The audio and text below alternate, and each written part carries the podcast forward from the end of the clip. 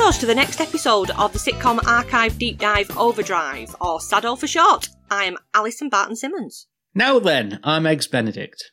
We are currently deep diving the John Sullivan series Dear John, and we are up to series 2, episode 2. And we usually say at this point that you can watch along with us by visiting our website or going on to Dailymotion. But um, it looks like all the Dear John clips have been pulled off Dailymotion, all of the full episodes. So presumably Forces TV got their lawyers on the case and said, "What's this doing on for you?" Get them or even the BBC. Yeah, so all of the embeds on our website no longer work, and Forces TV are no longer showing it. So we're talking about a TV show that you got no access to unless you bought the DVDs. So, uh, Forces TV, have they finished showing it all now? Is that what? Is that the crack? Apparently, yeah, they're not showing it anymore. Well, I mean, they may repeat at some point, but it's Oh, not okay. on the schedules at the moment. So I guess the only place you can probably, for the moment, catch up with the episodes before listening to us is on our Facebook group because, as things stand, I'm posting the entire episode in our Facebook group, and Facebook don't seem to be doing anything about it currently. So if you join our Facebook group, you should be able to to watch the episode in full before listening to our deep dives of it. Oh, that's good news. That's good news. Hmm. So this episode was shown on September the 14th, 1987. Do you have the name of the episode, Ben? I think from last week, wasn't it called Confidence? I think it was. And we've got we've got one of the characters that appeared last week back in this episode as well for um More's the pity. for another show. yes. Yes indeed. But before we start, as we have done with both the previous series that we've deep dived of The Good Life and um, Fawlty Towers, we have got some Dear John limerick. Yeah, I'm always a little bit cautious about this. I get really enthusiastic about doing the limericks, and then when I actually sit down to try and do them, I just get complete writer's block. But we'll give it. We should just give it a go. We'll see what we've got. We'll give it a go. I've only got a couple, so you might have to you might have to cover me somewhat here. Okie dokie. Well, I've got a John one. Shall I start with a John? Okay. Okay, I apologise in advance. John was a teacher at school whose clothing was very uncool. His ex was a bitch and a cheating old witch who hmm. took poor old John for a fool. Oh. Yes, that sums up the tragedy of John Lacey. Is it? there in a nutshell? it is. Very good, Al. I'll give you my first one. I'm really not committing to these. At home, a recluse name of Eric, who really was rather pathetic, invented this Burke and swanned round his Kirk with a Tony Manero aesthetic. well done for the rhyming of aesthetic. That's fab. Thank you. I've got I've got a Kirk one as well.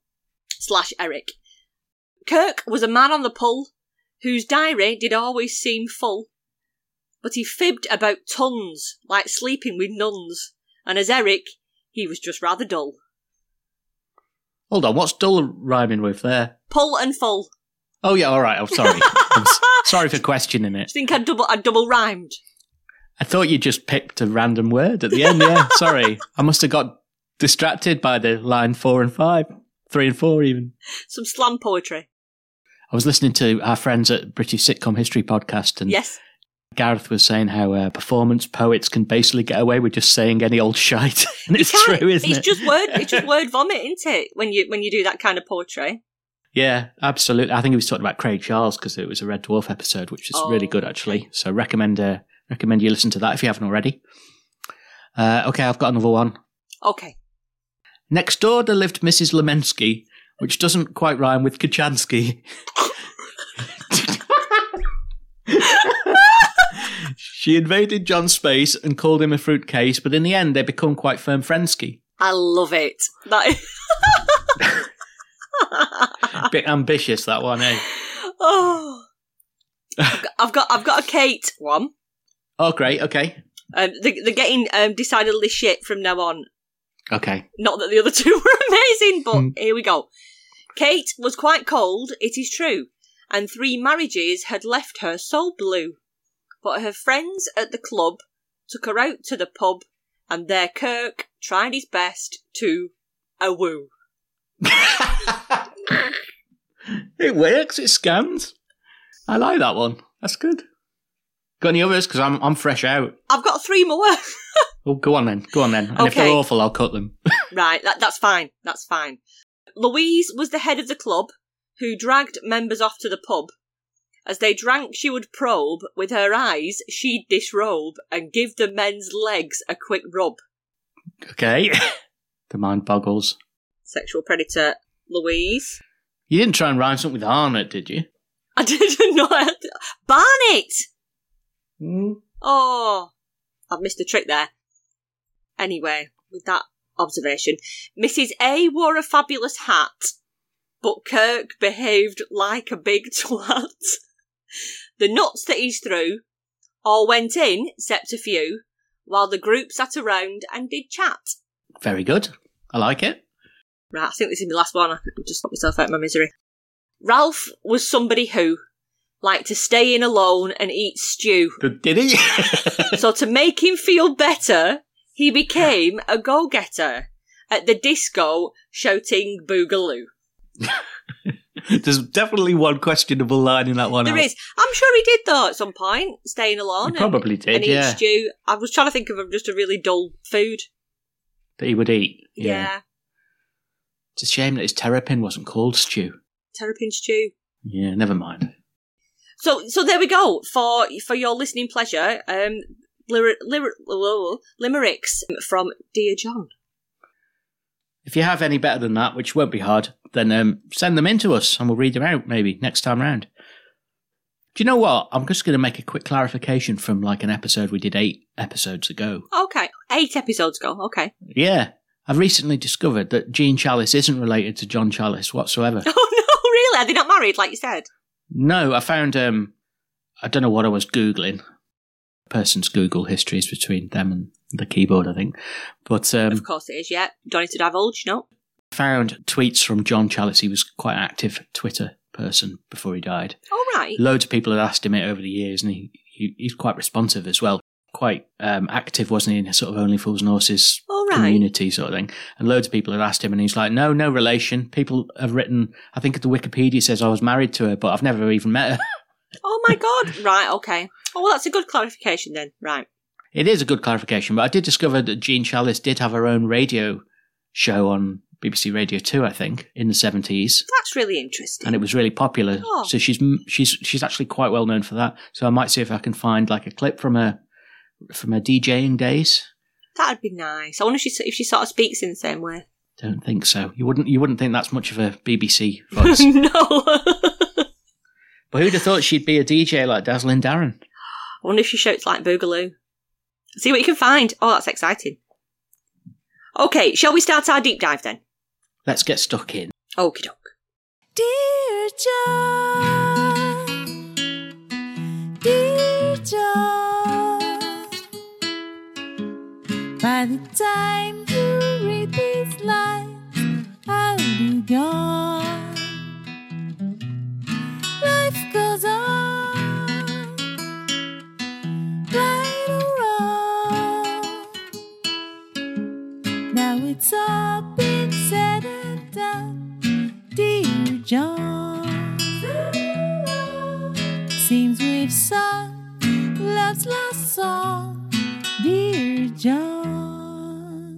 So this episode opens up at the one to one club. And Louise is busying round, she's putting papers out on onto seats, and Mrs. Arnott, um, bless her, is following around and telling her all about her daughter who lives in Sheffield and works for the Save the Children Fund. Tosh is there again after last week. He's, he's returned for another another go, another run at the one to one club. This time in a leather waistcoat, but more about that later. Like any good narcissist, he links the conversation back to how he once played a gig in Sheffield, opening for Brian Poole and the Tremeloes. Mrs. Arnott says she was there because she she followed him round the country to watch Ricky Fortune and the Fortunates. yeah, I can't imagine her being um being a a groupie. I don't know what would what would it be what would it be if you were a groupie of Ricky Fortune? Would you? Well, you'd think it would be a fortunate, but that's the name of the band itself, It is. not it? An unfortunate. An unfortunate. there we go. oh. Ricky starts to tell John about the ladies in the front rows at these gigs who would throw their bras at him. Hmm. But I couldn't tell. Miss Arnott, she pulled her face, but I couldn't tell whether she was offended, upset, or gutted that it wasn't her that had thrown a bra on stage. Maybe she was embarrassed because it was her. Do you reckon?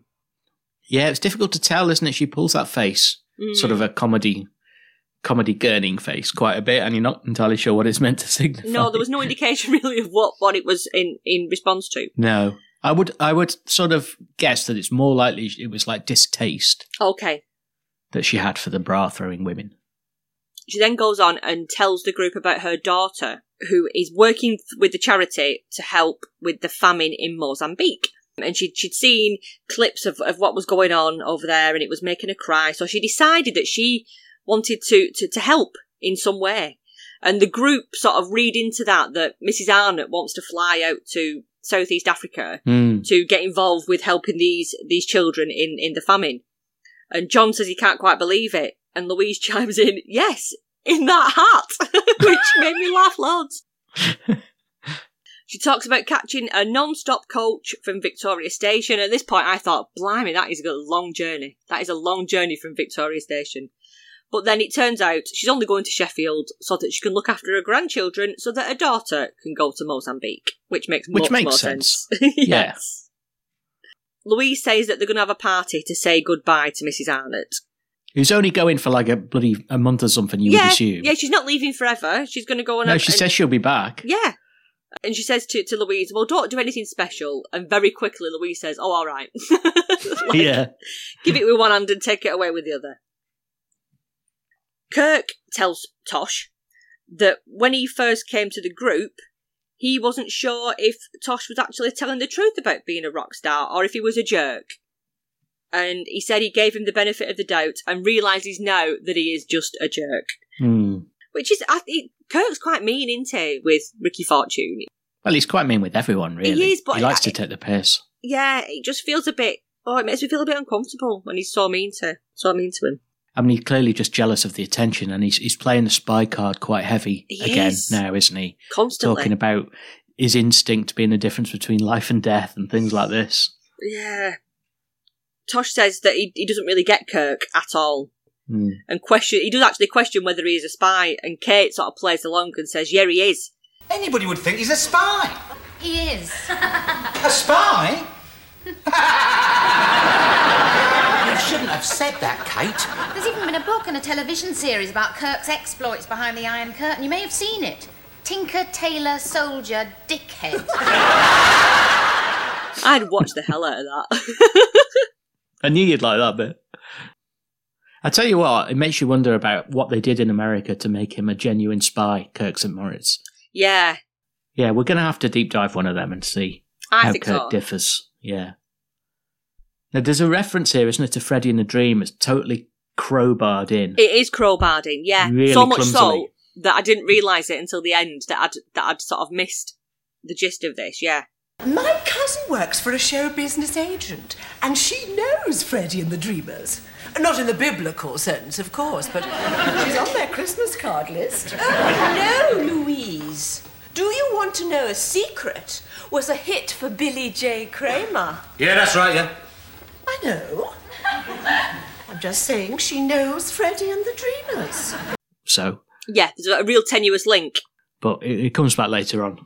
Tosh rep- um, he reminisces about the fans trying to break down the doors when they were at gigs, and Kirk asks, "Is, is it because they couldn't get out of the windows?" Hmm. He's really sticking the knife in, isn't he? Sylvia says that her ex-husband once saw him and asks if he'd ever been on the Sooty Show, and Tosh is, is really offended by this. I wouldn't be. I'd be chuffed to be on a Sooty show. Yeah. Geoff Capes used to be on it all the time. He loved it, didn't he? Yeah. He then goes into some detail about his, his wife, and he throws in that he once played on the same bill as Elvis. Now that would have been surely that's your opener with with any sort of conversation about being a musician, Yeah. but he just sort of drops it into conversation here. I think he's he's dropping it into conversation and he's holding court in the way Kirk does, which is why Kirk's giving him the filthy look. Yeah, But I think it, Kirk's not only jealous of the attention he's getting, I think he's probably jealous of the fact that he's a much more convincing bullshitter than he is. yes, Because yeah, I'm not convinced true. this Elvis thing is even true, you know. Because Kirk is he's quite a conspiracy theorist, isn't he? I think Kirk as well, and he says that Elvis isn't even dead, you know. And neither is Buddy Holly or John Lennon. Yeah, they all fake their own deaths. Yeah. Ricky tells us that his wife is called Moonstar, and he once thought that she was Cher at a gig when he, when he saw her. So Kirk is so he, he he hates the fact that he is not the centre of attention in this conversation, and randomly just adds, "The last time I saw Janis Joplin, she was windsurfing." this really made me laugh. it doesn't get the laugh that it deserves, though. No. The audience didn't laugh, and I was pretty hysterical because I just thought that was brilliant. What a brilliant line. That's all right, Mrs. Boyd Peters. You have that one on me. Now, there's a weird hashtag different times conversation about Moonstar being a Sioux, Yeah. which we understand means Sioux Indian, but the group then go off at a tangent and think that he's just confused and that she's actually called Sue and not Moonstar. Yes, that's Sue as in short for Susan, and Sylvia Yes. explains that at length, doesn't she? Yeah, but he just eventually he, he just insists that she that she was a lovely, gentle, beautiful woman. Sorry, Ricky. Moon who? Star. Moonstar. That was my wife's name. It's not the sort of name one overhears that often in Waitrose, is it? Well, actually, she was Sue. I thought it might be that sort of thing. what sort of thing? Well, Sioux or Cherokee. I once read a book about North America. No, Ralph. Her real name was Sue. Susan. Sue. See? No, she was really called Moonstar. She was a Sioux Indian. Sorry, Rick. Sorry, Ralph. She was a direct descendant of Sitting Bull. The Sitting Bull. That's right, yeah. Did she do that to your scalp then? Oh, Well, he says she was a descendant of Sitting Bull, yeah, uh, because Kirk's taking the piss constantly, He as, he- is, as he yeah. does. I thought, yeah, I, I felt a bit, little bit like I didn't get the references because I don't know a hell of a lot about any of that stuff. Okay. Do you know what I mean? Yeah. So it felt a bit over my head. I felt like if there was a, a documentary on BBC Two about Squawking Bird that I could have reserved for the length of this televisual feast, that would helped me understand what was going on. yeah. Apparently, the, all the fortunates from the band got put in prison for drug smuggling. Out of the Yemen. And yes, indeed. The work ran out, the money ran out, and then Moonstar ran out. So this is, this is how he's found himself at the one to one club. Louise, she's ready. She's ready to pounce with the question Were there any sexual problems? And the group all groan because they've heard it so many times now that every member that turns up gets um, interrogated about their sexual history. Um, but then he, he, he says, Yeah, and her face just lights up. Were there any sexual?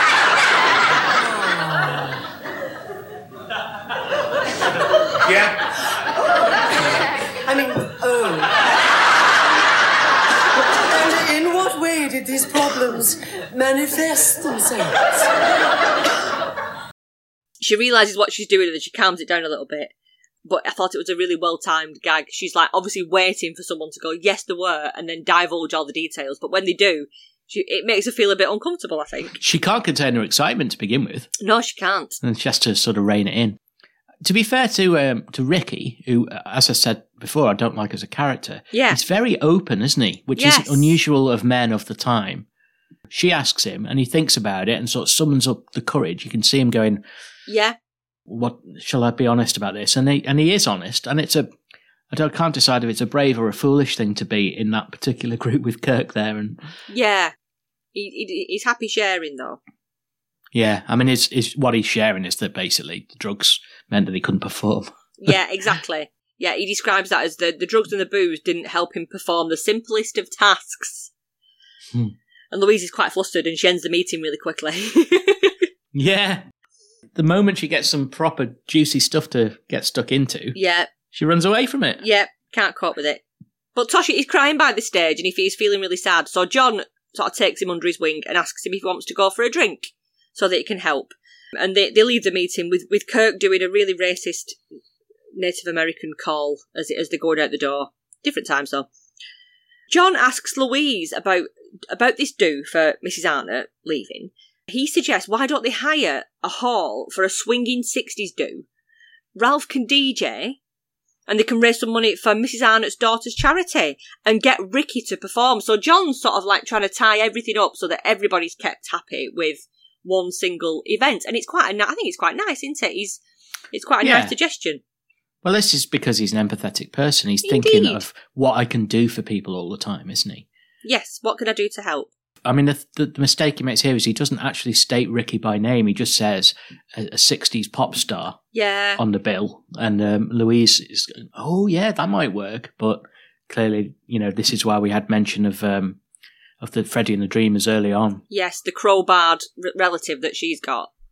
Yeah, exactly. But she has a great line in this bit as well, where when John suggests Dazzling Darren, she says, Dazzling Darren, he's closed more clubs than the Vice Squad. Oh. John goes to speak to um, to to Ricky and sort of tell him all about what he's just spoken to Louise about, and then Louise is left imagining being asked about her charity work, and grants herself a damehood in this imaginary conversation Mm. as well. Wow. Do you have a family, Louise? No, we couldn't. My husband had a vein. We're then in John's flat in the next scene, and he's going through his wardrobe. At first, I thought, "What the hell is he doing?" And then I remembered it's a sixties a sixties themed do that that John's Yeah. planned in his head on his own, and he's trying on all his old his old clothes, and he tries on a sheepskin waistcoat and a headband, and then I think I heard this right. Says he can't believe he used to wear that. He looks like a womble with ringworm. yeah, he did say that, yeah. I, I, I, I just didn't. I didn't get it. I thought, is there a joke? I didn't get the that I've- ringworm thing, but the womble thing, definitely. Yeah, definitely. But, But, ring, the ringworm, I'm not entirely sure. No, I wasn't sure that was um, appropriate. He apparently wore all this garb at the teacher training college that he went to. And there's a knock at the door, and he quickly just takes everything off apart from the headband. And it's Ricky at the door. He was passing, and he wanted to call in. He's doing his uh, peace and love sign, isn't he? Like Ringo. Yes. Oh no! Peace and Oh, love, peace, and love. I'm Oh, not yeah. signing any autographs. Peace and love. he, he is Liverpudlian as well, isn't he, Ricky? Well, he sounds is he, it. he? I think the accent that he does is. I'm not. Sure, is he? Is he really in real life? Oh, I don't know. Um, it sounded quite fake, but it might have just been a Liverpool accent of of a time. Okay. Do you know the way accents? You know, you probably hear different types of Bolton accent, I guess, when you're from a place. Yeah. Yeah, it might have been just a slightly different one, but there's something weird in the way he, says his R's, which just doesn't sound. It didn't sit to me. right. Yes, that's what made me Yeah. question whether he was officially a a scouser. I've not seen him in enough other than the. I've only really seen him in the bill. Mm, He wasn't scouting that, was he? no. Rick has arrived with a bottle of booze in his pocket, and he offers John a drink, but John says, "No, thanks. I've got school in the morning."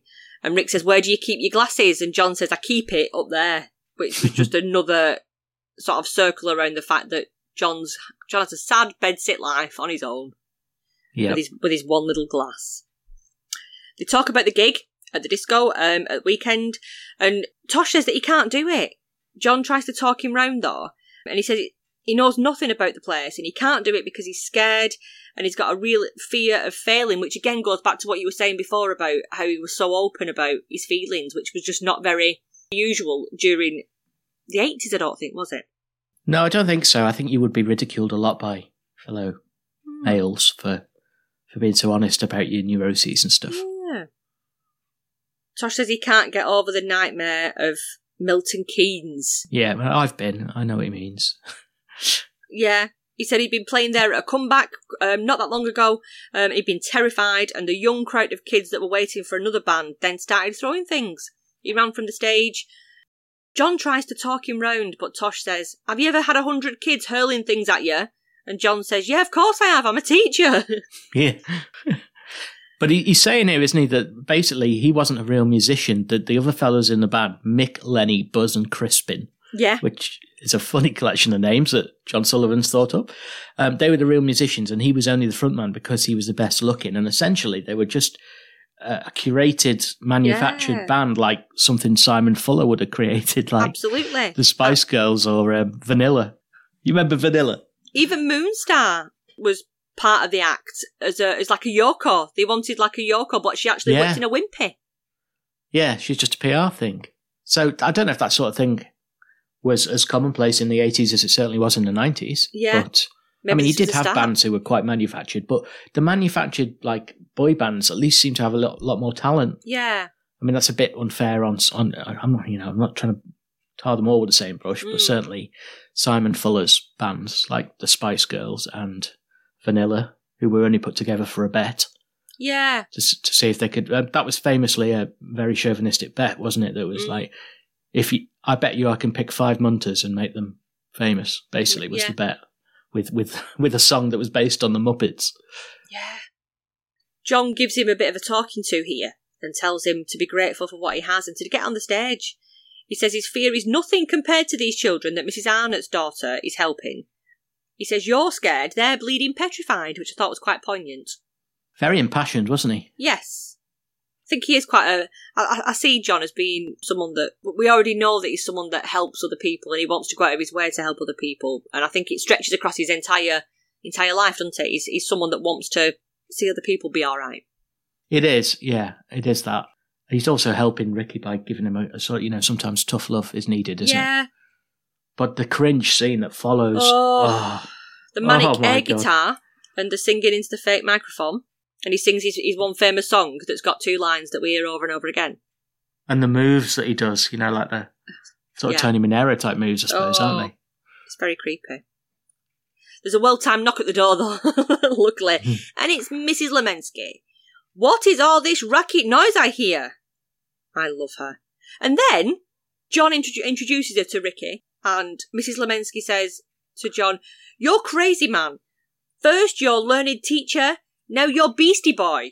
I think, did she say that? Did she say that, that you're a Beastie Yeah, Boy? Beastie I Boy, love yeah. that. I think Mrs. that Mrs. Lemensky's got like a secret subscription to like NME or something because Maybe. an old lady that that just lives in a bedsit knows about Beastie Boys. Well, also, she recognises uh, Ricky from the Sooty show. She does, I love that. She's obviously got secret interests, doesn't I she? love that the joke sort of arcs all the way through the through this episode.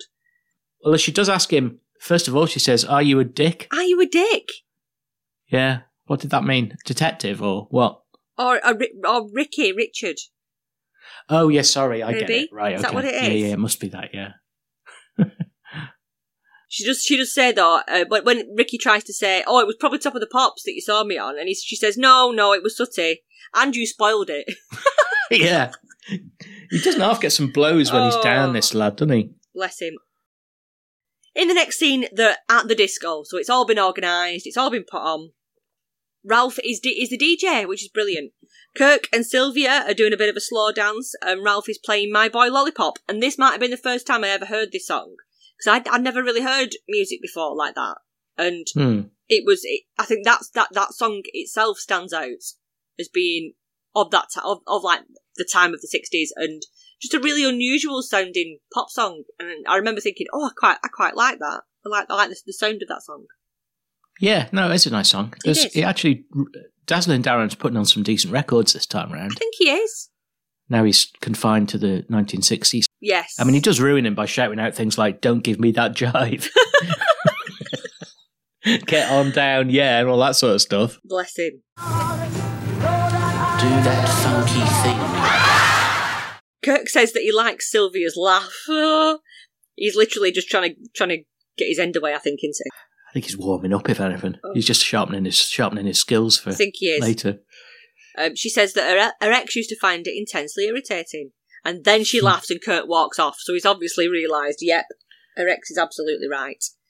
John turns up dressed to the nines in his 60s gear from his teacher training d- days, um, including the sheepskin waistcoat, coloured round glasses, and headband. He realises quite quickly, though, that nobody else is dressed up.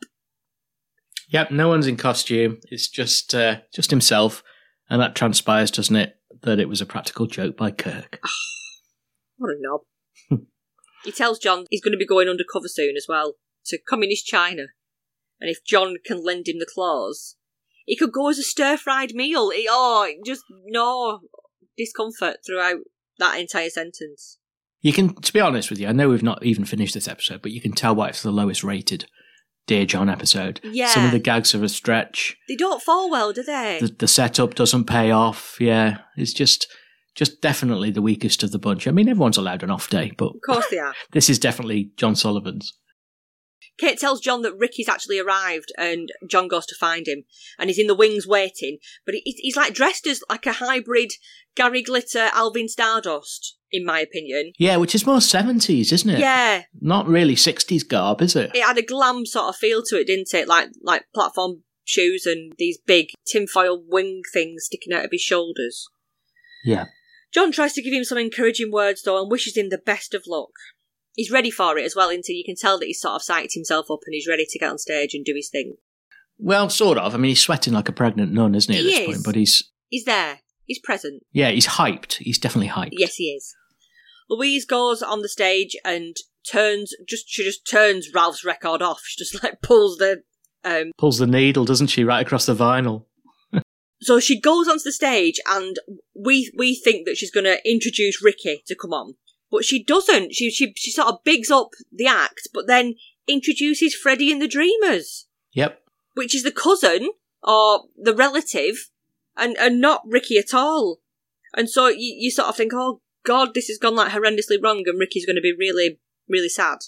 But if Ricky had at least stayed behind the curtain, Yeah. it wouldn't have been as bad. But he bounces out before she even Oh. says the name, which makes it all the more awkward. Yeah. They come on and they start singing a song and sound a bit like Gerry and the Pacemakers. And Ricky looks really gutted. Kirk starts to throw nuts at him again. He's, this nut thing is like a, it's, it's obviously one of his, one of Kirk's things, isn't it? And says, bog off, Bozo, leave it to the stars. And it, it's quite sad, isn't it? It is sad. I don't know what's sadder, Ricky's disappointment or the performance of Freddie and the Dreamers with that kicks. dancing. Yeah. Yeah, that was their thing, wasn't it? Bizarre. Have you seen? Um, do you remember that song? One of their big hits. Why do you do what you do to me? Yeah. If I only knew. And they were doing weird dances to that. I've seen that performed on stage, Oh, really? like in their pomp. They did weird leg things. His knees must have been fucked by the end of it. The way he was sort of like yeah. Hopping on the spot and kicking out. It was, it was just really, really uh, cringe dancing, Yeah. isn't it? perhaps lots of stimulants involved to, to keep it up as well. I mean, I mean his legs. Yeah. We're not casting aspersions about Freddie. There's no truth in that. That's just my opinion. The audience are enjoying it though, and they're singing along. And Ricky leaves because he's obviously really embarrassed and really sad. Yeah. When when John's out there talking to Ricky before he leaves Yeah. in, in his tiny little car, which is a bit of a joke, Ricky says to him, You said it was the first steps and it turned out to be the last rites. And that's quite poetic and It is. and the tragedy of this guy, Ricky Fortune, is is quite full on. And you know when you think about Kirk's big reveal that he was Eric, and we discussed how yeah, John Sullivan compensated by ramping up the gags and turning what, Yeah. what could have been a real tragedy into like a hyper comedy moment. This is this is absent here because he's just wallowing in his self pity and he's saying, you know, you're so bloody good at John and getting really angry. yeah. And it just doesn't work because the scene A goes on too long, and B we just really don't give a shit about Ricky in the same way we do about Kirk. no, And there's just not enough gags to levitate it like there were during Kirk's reveal. So it's Yes. it just doesn't work. no, it doesn't. It doesn't. John explains to Louise that she, he thinks that Ricky's got confused because he thought he was going to be asked to be in in the on like do the show, and um, Louise had already asked the cousin. Yeah, Freddie was a favour because of the charity. He came along because it would be a money making thing for Save the Children. And the, the aim was that once Freddie had done a set for an hour and then went, that Ricky would take over for the rest of the night. But it obviously wasn't communicated very well because now Ricky's gone. But when John realises this, he legs it out shouting, Ricky! Yeah. really loud, chasing after him. And the episode finishes. It's an odd place to finish. Seems we've sung love's last song, dear John. very anticlimactic as well. Very anticlimactic because Mm.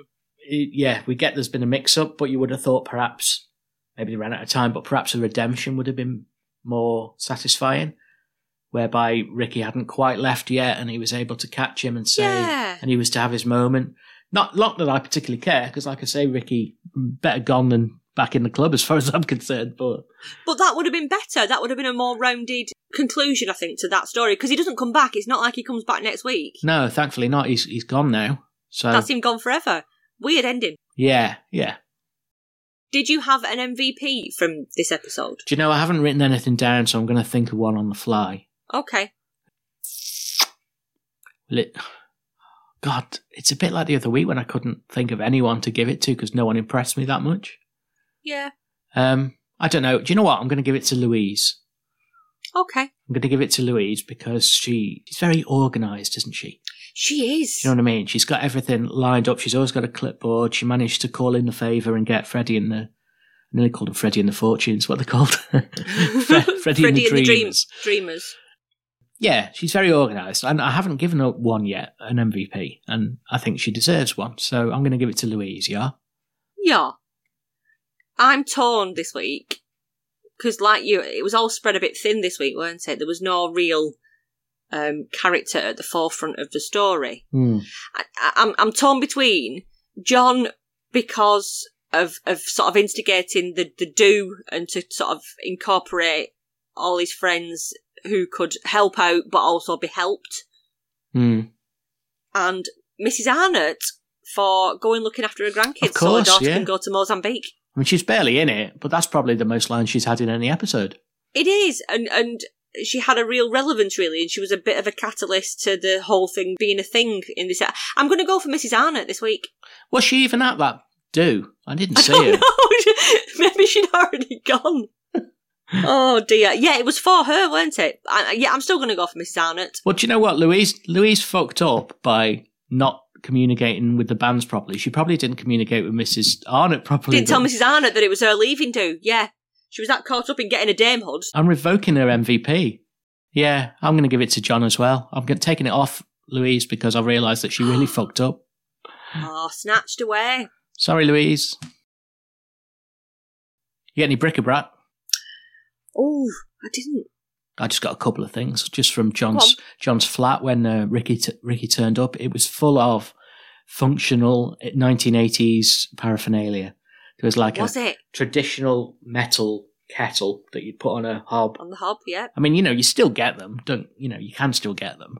There was like a portable TV that was probably 12 inches at the most, and there was like a traditional alarm clock with bells Yeah. the side of his bed, all of which you can still get, I know, but they were just very much of their time in terms of their design and Yeah. ubiquitousness. They were you you would find them everywhere, wouldn't you? Those things at that time. I think perhaps I didn't I didn't originally think of anything, but Ricky's costume that he had ready for going on stage is definitely of a time and despite the fact that it didn't really fit into the 60s Yeah, aesthetic, of a wrong I time. don't it's of a wrong time. It was more of this sort of 70s glam era. Mm. It's not often even bands that are still have one foot in in glam. I'm thinking like the Darkness, perhaps, who are hmm. very big on spandex and stage presence and and costumes. E- even their aesthetic doesn't stretch doesn't stretch to tinfoil shoulder pads Massive collars, yeah. and massive collars. So yeah, I'm gonna I'm gonna say say that, despite the fact that it gives me the ick because it looks very Gary Glittery. Yeah, he's kind of ruined that look. He has. He's also ruined the goatee for bald old men, hasn't he? Because if you if you're bald and you've got a little neat grey goatee, then you just look a bit noncy now. You do know, yeah, in, in Thailand. Got a lot to answer for, Is he in Thailand? Hmm. Uh, he's Vietnam. Yeah, Vietnam. Yeah. Well, he's been everywhere, and he up to no good. He's a wrong gun. He is. That leads me on quite nicely to Fashion Corner, though. Okay. Whatever happened to those clothes we wore?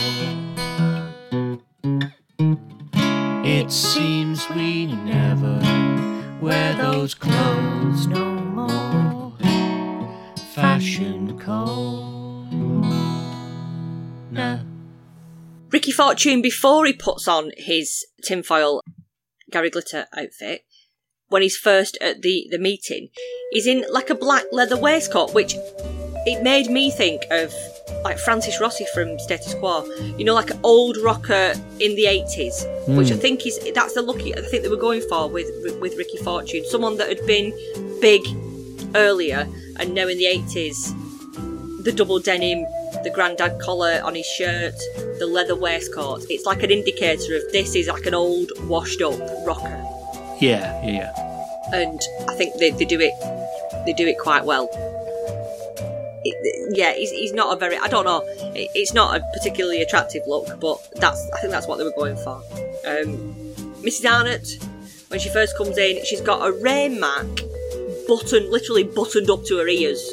It's that high, highly, highly buttoned up, and it's in in that colour that all older people tended to have for their clothes. In it might still be a thing. I, I think about my grandparents in like the eighties and nineties, and there was a colour that, that nanas and granddads wore, and it was like a fawn. There was like various shades of fawn, and they all had them, and shops sold them particularly for older people.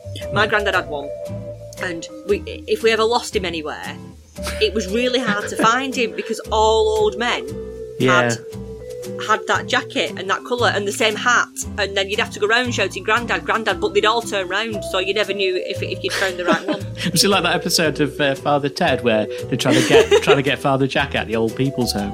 they all just look the they all same. look the same. They all look the same. Uh, she's also got a, a matching fawn hat adorned with like a bejeweled brooch as well in the front of it, which is quite fancy. She's, she, she has got the odd like adornment, does Mrs. Arnott, to sort of to flashy up her what she's wearing. Louise at the meeting um, is in, and I, I quite like this. It was like a lilac and white vertical wave patterned knitted blouse. There's lots going on there. So let me just um, just pick that apart. The lilac that she had matched the, the skirt as well, but these it had like white knitted waves that went up the side of each of, of both sides of the uh, of the top. It was lovely. It was really nice, hmm. and it, I think yeah, it made me re- it made me look at her and recognise that she does look different in this series. The woman that plays Louise, she just looks. I don't know what it is. There's just something that looks different about her. It's only a year apart, but yeah, Yeah, I, I concur with that. She does look. There's something about her. there is something about her. At the disco later on, I'm just jumping ahead a little bit. She's in like a black and white zebra slash palm leaf slash other animal print long jacket over like a black. I don't know it's like a trouser suit or a top and a top and trousers, but it's it's quite a lively looking long jacket. But it looked really cool, and I think you could go into like shops on the high street now and get something probably similar, or at least a dress or something using that print. That print doesn't look old fashioned like a lot of the fashions in this series do. There's something about it that's that's quite reminiscent of um, of today's fashions. Kirk is in that great jacket again. He, he, he- sort of alternates between his Tony Manero jacket and this grey jacket with the sleeves rolled up, a la Miami Vice, with a red shirt underneath. And Kate at the disco is in a blue and white patterned vest sleeve dress with an elasticated waist.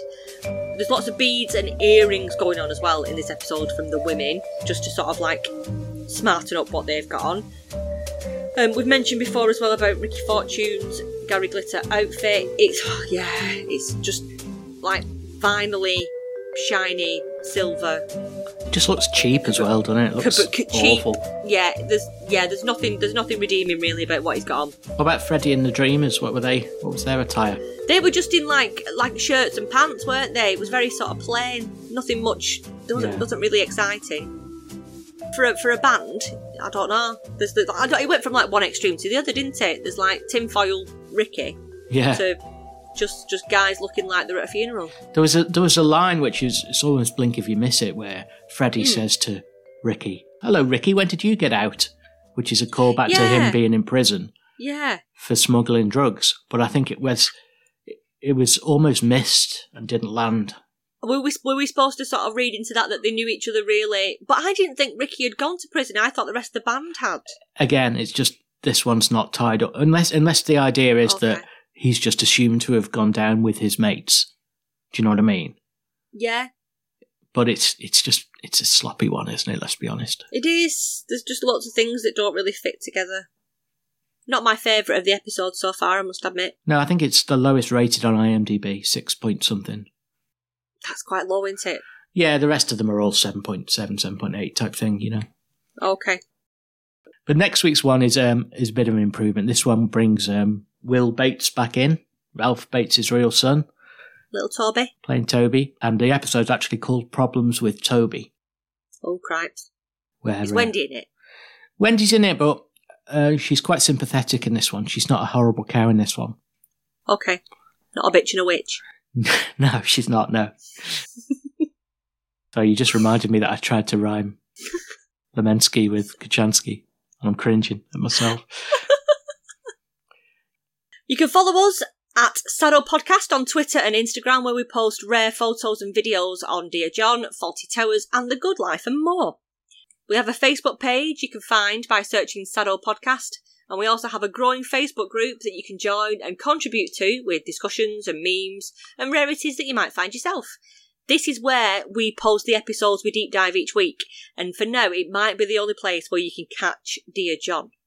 Subscribe to our newsletter as well by visiting our website, saddle.club, where you can also get more information about us, read our blog, show us a coffee, or take our super tricky Good Life and Fawlty Towers quizzes.